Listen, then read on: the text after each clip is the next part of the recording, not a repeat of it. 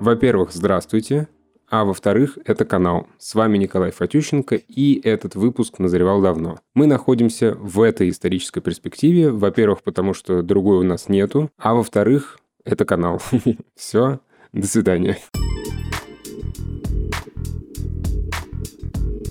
Во-вторых, Последнее время увлекся книжками и аудиокнижками по биологии, и как-то так совпало, что и разговоры вокруг меня были на тему восприятия окружающего. И вот я на чем себя поймал, и думаю, что у вас тоже могло быть такое. Нет ли ощущения, что вот скоро прорвет, что вот копится, копится, все много новостей, пандемия, война, тут умерли, тут еще что-то. Что если бы мы были в каком-то сериале, то вот скоро эпизод с развязкой. Откуда это ощущение? И вот в последнее время пытаюсь найти ответ на этот вопрос, и у меня есть одна теория. Я изучу как будто Леонид Коневский сейчас. И у меня есть одна теория. Впрочем, это уже совсем другая история.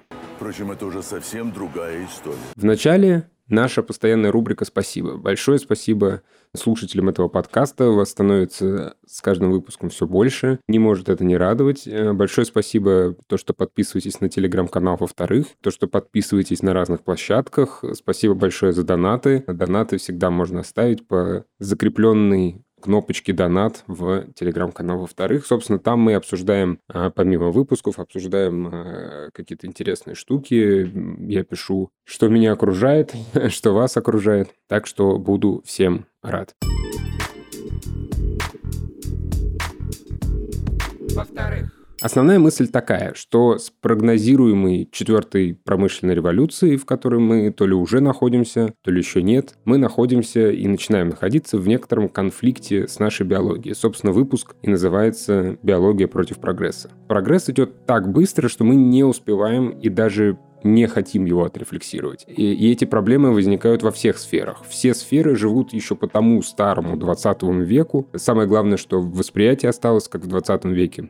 А технологии и способы решения задач уже находятся в веке 21. Эту тему можно на самом деле записывать и 2, и 3, и сколько угодно часов выпусков, но я хотел бы поверхностно, не побоюсь этого бумерского слова, мозаично показать на примере некоторых сфер, э, что именно я имею в виду. Начать, конечно, хочется с новостей – и о том, как мы их получаем и как мы их потребляем. И понятно, что новостей стало слишком много. И из-за этого нам всегда кажется, что все становится хуже. И я хотел такое исследование найти, и я его нашел на прекрасном сайте nationalgeographic.com, что люди с какого-то рейгановского там времени, кроме, по-моему, двух или трех лет, в основном каждый год признают худшим. Ну, с 2000 это уж точно. Там, 2000 был самый плохой, 2001, 2002, 2003, 2004. Не в ретроспективе, потому что тогда это было бы всегда, наоборот, лучшие года, которые были, а именно по истечению этого года. И когда нам кажется, что все вот это плохо, то следующий год нам тоже кажется, что все вот это плохо. Новости, они как казино. Ты бесконечно листаешь эту ленту в поисках какой-то новости, не пойми какой, которая вот-вот-вот она сейчас будет, вот она сейчас будет. Мне кажется, работают те же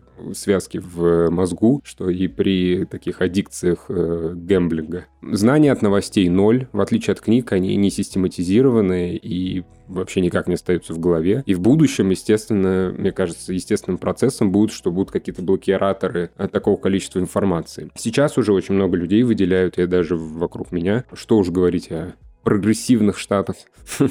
Э, люди специально выделяют час перед сном или час перед завтраком без новостей, без, без какой-либо информации. Потому что восприятие текста осталось как в прошлом, а сам текст стал как в будущем. Я об этом говорил уже в первом выпуске подкаста, можете послушать, про то, как изменился текст. Но основная мысль, если вкратце, это что подсознательно текст для нас является гораздо важнее, чем устная речь. А в 21 веке устная речь перешла в письменную. И из-за этого все диссонансы в голове, что в Википедии мы не верим, но мы только оттуда берем информацию. Человек что-то там 15 лет назад написал, как устная речь, которая не должна была остаться. А сейчас его нашли этот твит и отменили, и сказали, что ты козел. Больше мы с тобой не дружим. Восприятие, к сожалению, не успевает за э, какими-то вещами в прогрессе. Я, с другой стороны, мы сейчас вообще немножко вернулись к первоначальным временам, к одному из таких первых видов иерархии человеческого общества, геронтократии, где вот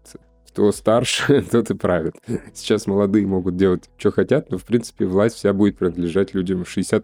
В лучшем случае, смотря в какой вы стране. Головой мы еще в индустриальном обществе и не осознали, что такое глобализация, хотя, казалось бы, сколько лет она уже идет. А яркий пример этому — это межнациональные территориальные конфликты. Это абсолютно индустриальная тема и идея, что враг всегда где-то под черными флагами занимает какую-то территорию. Это не идея глобализации. Глобализация — это когда вообще не важно, на каком языке кто говорит, на какой территории, не важно, какой у него даже, наверное, культурный код противостоящая номенклатура может сидеть в соседних домах, а воевать друг с другом в Афганистане. Поэтому это экстерриториальное взаимодействие современных людей ставит э, вообще национальную идею в угол. Вы можете не, не разговаривать с соседом по дому, но быть лучшими друзьями с человеком из Бразилии, что для человеческой природы абсурдно. А почему, например, сейчас идет такой подъем популистов и типа националистов? Потому что сама идея глобализации не уживается у человека в голове.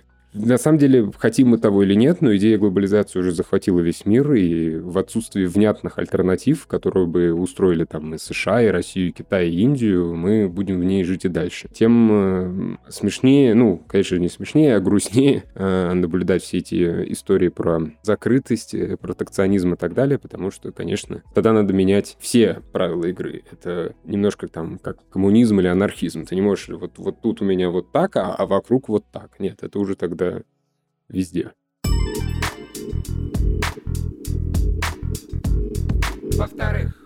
Большинство из нас живет в городах. Города 21 века совершенно не приспособлены для жизни. И я понимаю, что сейчас на это можно сказать. Я живу в мегаполисе, у нас тут доставочки, у нас тут вот это, у нас вот это. И это совершенно правда в этом смысле. Конечно, э, комфорта стало больше со временем. Но, например, на психику и восприятие мира города, конечно, влияют отрицательно. Мы не видим природы, например, в современных городах. Это еще старые исследования 20 века и там даже части 19 19 и там и Толстой, и Кропоткин, и Эбензир, они все критиковали города еще тогда. они еще не знали, что предстоит, потому что мне нету природы, а природа, она очень важна на подсознательном уровне. И я сейчас говорю не там, не в смысле, что там нет деревьев в городе. Нет, понятно, здесь есть дерево, там есть, есть какие-то вылизанные парки, но вот именно природа природы, такое мы можем редко найти в больших там миллионниках э, и, и, и больше.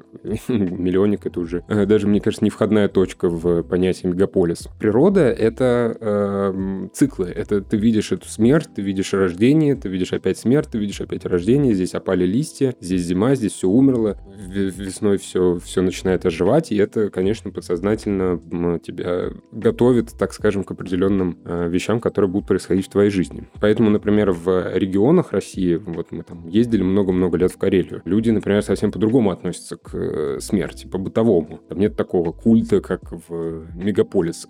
Такой в топ есть еще дурацкая привычка говорить о, о человеке, который уже умер, мог недавно там умереть, говорить в настоящем времени. Из-за этого жесткие эмоциональные горки во время рассказа. Там, ну вот есть э, Игорян, да, слушай, Игорян, дай бог ему здоровья, нормально сейчас все с ним, там, Петрозаводский поднялся, там, авто, у него автосервис сейчас, да не, нормально, жена вот сейчас родила, да, вот умер две недели назад, и ты такой, блин, чего, чего, я же был рад за Игоряна, Игорян уже все кайф, Горян же Петрозаводский дело свое. Причем я думал, что это может быть какая-то корейская фишка, но потом, хм, поездив так или иначе по России, там э, это было везде. Собственно, последний раз это тоже я очень долго слушал. Мы снимали там один документальный проект, который, к сожалению, не вышел в Курганской области. И тоже там у меня были какие-то спикеры, которых я долго расспрашивал о каких-то их э, знакомых людях, и потом, в общем, оказалось, что половина из них уже э, умерла, но узнал я об этом только в конце истории, что было м- не очень хорошо для интервью. Поэтому природа природа, она важна, она готовит к таким вещам.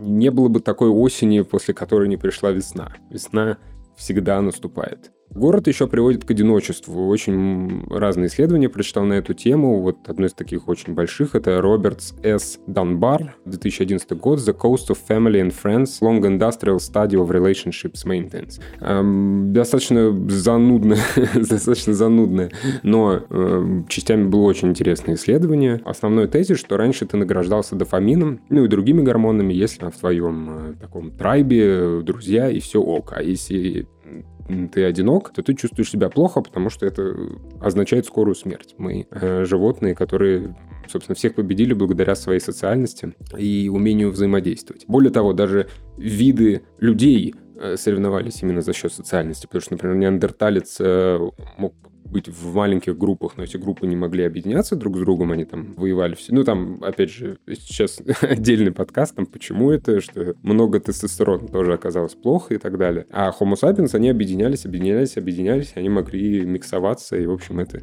и дало им определенное эволюционное преимущество. Но сейчас биологически остались те же чувства. Э, это уже не приведет тебя к смерти, потому что мы, например, много перемещаемся в пространстве, чего мы никогда не делали. Друзья все равно появляются по географическому признаку. Ты пошел в школу, ты пошел в университет, ты переехал в другую страну и так далее. Это, конечно, вот тоже есть некий диссонанс нашей природы. Более того, у тех, у кого больше друзей, он как бы более счастливый. И парадокс заключается в том, что у тебя как будто меньше друзей, чем у твоих друзей. Потому что шансов, что ты будешь дружить с тем, у кого этих друзей больше, э, этих шансов больше. Собственно, поэтому вы э, и, и друзья. И вот уже выше я упоминал и Бензир, Говард и Бензир. Э, это человек, который придумал концепцию города-сада. Я вот ее почитал к подкасту. Ну, я это давно читал, потом все забыл, и вот сейчас прочитал снова. Такой жил Говард, жил-был Говард. А на рубеже 19 и 20 века, и вот эта идея города сада, это малонаселенные, малоэтажные поселения, их там 5 штук, вы можете посмотреть в интернете, достаточно прикольно выглядит, это таких 5 островков, и э, которые сводятся к одному большому такому, то есть это как агломерации вокруг и в центре города. Каждое эти поселения там, ну, все посчитал, там каждое это население типа 50 тысяч человек, а всего с единым центром должно быть там до 300 тысяч человек, и тогда будет хватать и природы, и еды, и воды, и мусор там в правильных пропорциях будет.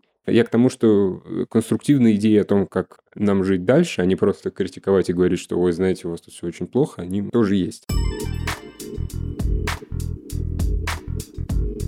Во-вторых, Некоторые вещи мы даже, мне кажется, не понимаем на ежедневной основе. Я там разговаривал с одним не знаю, как его назвать, инфлюенсер, который снимает разные короткие видео и так далее. Мы как раз с ним разговаривали про AI, и, например, AI в Инстаграме. Мы даже не знаем, как работает. Мы знаем э, некоторые принципы его, и мы подстраиваемся. Э, сейчас очень много разговоров про то, что чат GDP, там, он эволюционирует, и чат, GDP 4 сейчас вышел, он уже там все лучше делает, э, а чат GDP 7, видимо, будет говорить человеку, что делать. Так это уже есть. Это уже... Раньше ты был певцом или, там, не знаю, юмористом или еще кем-то, э, писателем, и ты э, мог там по своему пути идти, а мог построиться под вот эту аудиторию, и тебя за это справедливо или несправедливо могли осудить, и ты говорил, да, ну знаете, что-то захотелось денег, поэтому я вот это написал, вот так как-то это получилось. А сейчас мы подстраиваемся под AI в Инстаграме. Мы даже, ну, мы предполагаем, как он работает, но это даже не люди, это, это некие алгоритмы, где э, ты говоришь, там, я возьму вот эту музыку, я возьму вот эту картинку, вот это я так совмещу, да, на картинке должно быть вот это, вот это, и дальше этот алгоритм двигает это людям. Это, может быть, людям-то и не нравится, просто это все равно будет у всех это вопрос распространения. Я помню, как э, в мои школьные студенческие годы там все выходили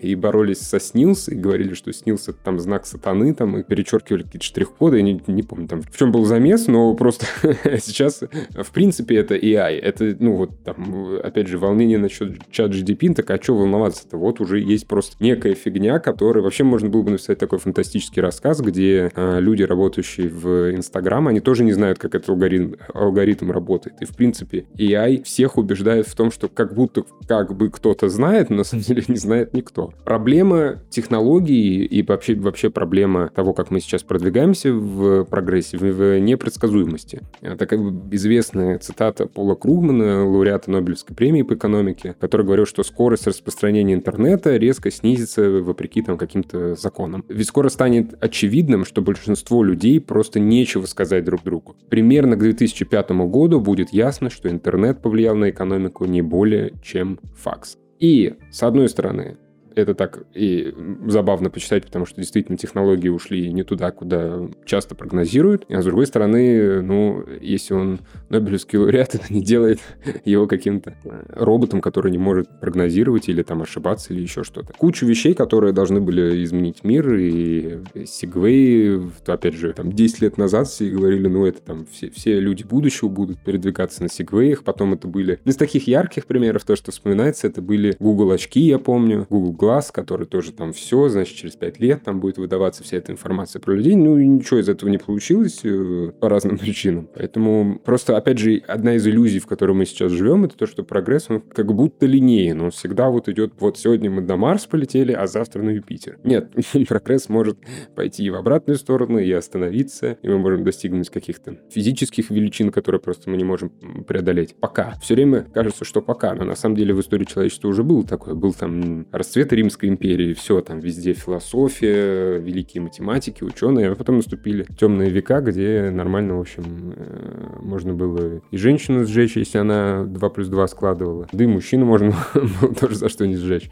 Поэтому, к сожалению, здесь нету какой-то гарантии того, что следующий век будет лучше, чем предыдущий. А еще следующий век будет лучше, чем прошлый. Это Гуф, если бы он был историком сила воли, мне кажется, что стало больше, потому что я тоже сейчас там читал некоторых авторов конца 19 века, которые бросали пить и, в общем, говорили, что пить не будут, и жаловались на то, сколько вокруг алкоголя. Ну, сейчас, конечно, этого в разы больше. У меня неимоверное уважение людям, которые сейчас бросают что-то делать, и там принимать наркотики, или бросают пить, или курить, а, потому что сейчас искушений в тысячи раз больше, чем 50 лет назад, и в миллион раз больше, чем 200 лет назад. Это вопрос там двух кликов, да ничего тебе особо даже делать не надо. Может, тебе домой все принесут. Поэтому, конечно, сейчас сила воли и удержаться от всего этого гораздо сложнее. То же самое, например, с расставанием. Раньше ты, там вы расстались, и больше вы никогда не видели друг друга. Сейчас ты этого видишь человека везде, в соцсетях, э, люди их блокируют, они появляются у друзей, в каких-то сторис.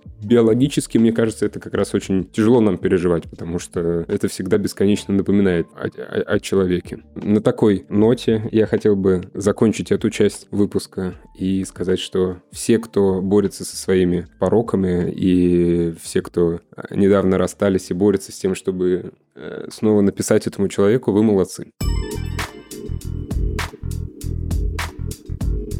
Во-вторых, фильмы. Фильмы сегодня будут очень разные, очень неожиданные. Могут быть спойлеры, сразу предупреждаю для тех, кому это важно. Начать бы я хотел свой фильм, поскольку мы сегодня говорим про сообщества человеческие. Хотел бы посоветовать документальный фильм, который называется «Hunting Ground». Зона охоты. Снял его э, великий Кирби Дик, который, э, блин, я в шоке, что есть целая нация, у которых фамилия реально может быть Дик. Я уже как-то там говорил о нем в предыдущих выпусках. Это документальный фильм, там ему 15 лет, он начинается с того, что несколько девушек э, в кадре говорят о том, что они были подвергнуты изнасилованию на кампусах, студенческих кампусах в Штатах. Это была бы банальная история, наверное, если бы ее сняли сейчас, мы бы понимали, какими политическими факторами это вызвано, но это было сделано до любого мейнстрима, это очень крутая документальная работа. Эти девушки постепенно начинают рассказывать ужас происходящего. Помимо ужаса самих этих изнасилований, они рассказывают, что вот эти студенческие братства, в которых они, собственно, все тусят, они, по крайней мере, у меня там до определенного момента не ассоциировались с чем-то очень плохим. Куча комедий было про это, у них все время какой-то там трэш творился, что вот эти поступления в эти студенческие братства были отвратительны, там все время какой-то то какой-то со свиньей что-то надо сделать, то там все время они писали друг на друга. Ну, такие обычные, обычная молодежь американская.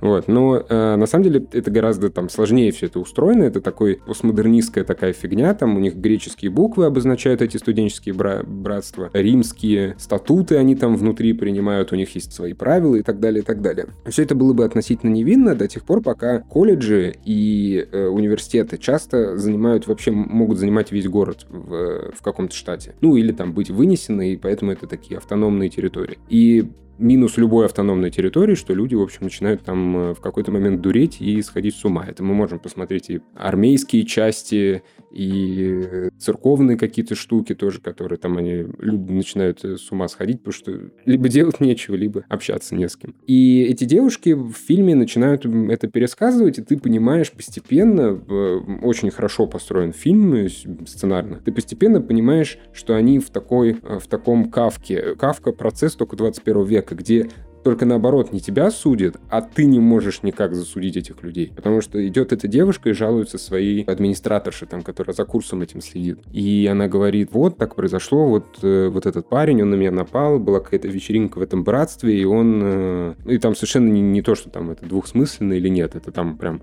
он ее бил, там повалил в, в туалете там куда-то. И эта девушка-администраторша, она и говорит, ну, давай мы вместе подумаем, чтобы ты могла сделать в следующий раз по-другому, потому что, ну, ребята выпили, ты тоже, наверное, как-то себя не так вела. Она говорит, не, нет, в смысле, я, не, ну, я, что бы я ни делала, я не, не заслужила то, то, что они сделали со мной. Говорит, слушай, ну, давай мы сейчас не будем, ребята отдыхают, у них был там тяжело, они же там еще половина все поступают по спортивной квоте. Она говорит, у них был тяжелый сезон, э, этот сезон там следующий важен для нашего университета. И практически невозможно привлечь их э, к наказанию, потому что они идут в полицию, оказывается, что полицейский, который должен завести это дело, он, он сам из этого братства 10 лет назад. Декан это покрывает, ректор это покрывает, судья, который должен их судить, он, он из соседнего братства, и они там все дружат, и практически невозможно получить какую-то справедливость. Вот. Э, здесь же короткая рекомендация, посмотрел достаточно странный фильм, полудокументальный, называется «Он снова здесь». Его снял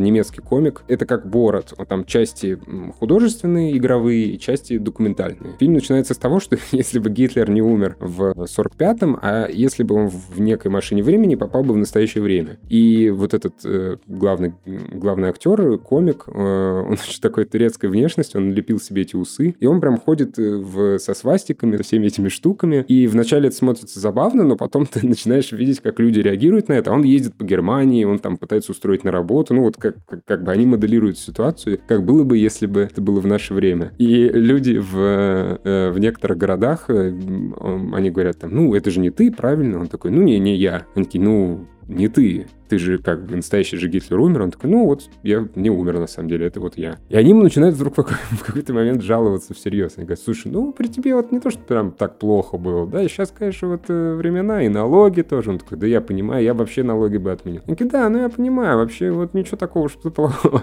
И, и, и заканчивается тем, что персонаж Гитлера едет по Берлину, и, ну, кто-то ему там факи тычет, кто-то наоборот машет, и идет нарезка правых движений в Германии э, или во всем мире, и Гитлер, в общем, говорит, говорит, что с этим я могу работать, и сейчас хорошее время. Такой, такой вот неожиданный фильм. А чего у тебя такие усы? Из-за войны. Мне нужно было надевать противогаз. А какими они были раньше? Большие усы, как у Вильгельма? Больше. Точно. Значит, у тебя были большие усы.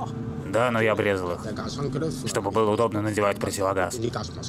И фильм который я хотел в прошлый раз э, посоветовать, но в прошлый раз была, была другая тема. Э, фильм «Охота» с Матсом Микельсоном, на которого можно всегда смотреть. И, в принципе, если есть фильм в котором 90 э, минут показывает лицо Матса Микельсона, это уже неплохой фильм. А это тоже фильм про такую эпоху обвинения, в которой мы живем. Начинается с того, что девочка придумывает такой в голове вариант мести. Ну, а она там 10-летняя или 11-летняя девочка. Она придумывает такой вариант мести, что она обвиняет Матса Микельсона в том, что он к ней приставал. И Матс Микельсон, поскольку это европейское кино, а не американское, он не толкает гигантскую речь и не говорит, что он не виновен, он, в общем, начинает реагировать реагировать как обычный человек, там злиться, говорить, что за бред, я, ну, какая-то чушь, там, э, следите за своей дочкой, в общем, не обращает на это внимания поначалу. Я знаю свою девочку, она не лжет, она никогда не лгала.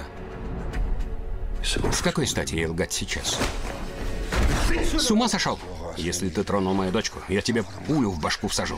И потом это начинает нарастать. И на самом деле этим, этот фильм очень крутой. Вот был от этого же режиссера, я пару выпусков назад советовал «Хеавен. Месть». Датский фильм. Вот это тоже датский фильм, в котором вот этот ужас, он начинает только нарастать. Это вообще фишка датских режиссеров, и фон Триера, и э, вот этого Йохансона Томаса, которые не, не перестают тебя погружать в этот кошмарный сон. Ты, если тебе кошмар, ты можешь в какой-то момент проснуться, когда он там совсем плохим становится. А датские фильмы ты не можешь проснуться. Ты переходишь эту черту, когда ты хотел бы проснуться, и продолжаешь в ней находиться. И вот «Охота» — это один из таких фильмов, где нарастает, нарастает, и все еще, и как бы сама система так устроена, что эта девочка не может сказать, что она соврала, потому что тогда она понесет э, еще больше наказания. Поэтому все ее подталкивает к тому, что эта девочка продолжает настаивать на своем. Матс Микельсон начинает, э, там, он, у него разные стадии, он бесится, потом он уже, у него стадия принятия, потом уже отчаяние, потому что он уже не знает, что делать. Он говорит, я не могу, как я могу доказать то, где нету очевидных доказательств. Там нет, не было камер, не было ничего, а ему не верит уже никто. Его уже начинает подвергать сомнению там его собственная семья. Это на самом деле очень такой глубокий, мрачный фильм. И прекрасный одновременно, потому что, конечно, конечно. Такое кино надо и смотреть, и снимать. И э, закончим на позитивной ноте. Фильм 2012 э, года. Я думаю, что много кто его видел. Фильм называется «Анна Каренина». 1256 как обычно, постановка русской классики в э, американско-английском кинематографе. Вот, но э, совершенно великолепный фильм пересматривал недавно, и я был в абсолютном восторге. Считаю, что это один из самых недооцененных фильмов. Я даже читал там рецензии какие-то на него, и мне кажется, что эти люди просто смотрели другой фильм. Там играют все наши, Кира Найтли, Джуд Лоу, все, кто нужно, британский режиссер Джо Райт, кто еще снимет русскую классику, как не британцы. Ты давно знаешь Вронского? Он богат, красив, кавалерийский офицер.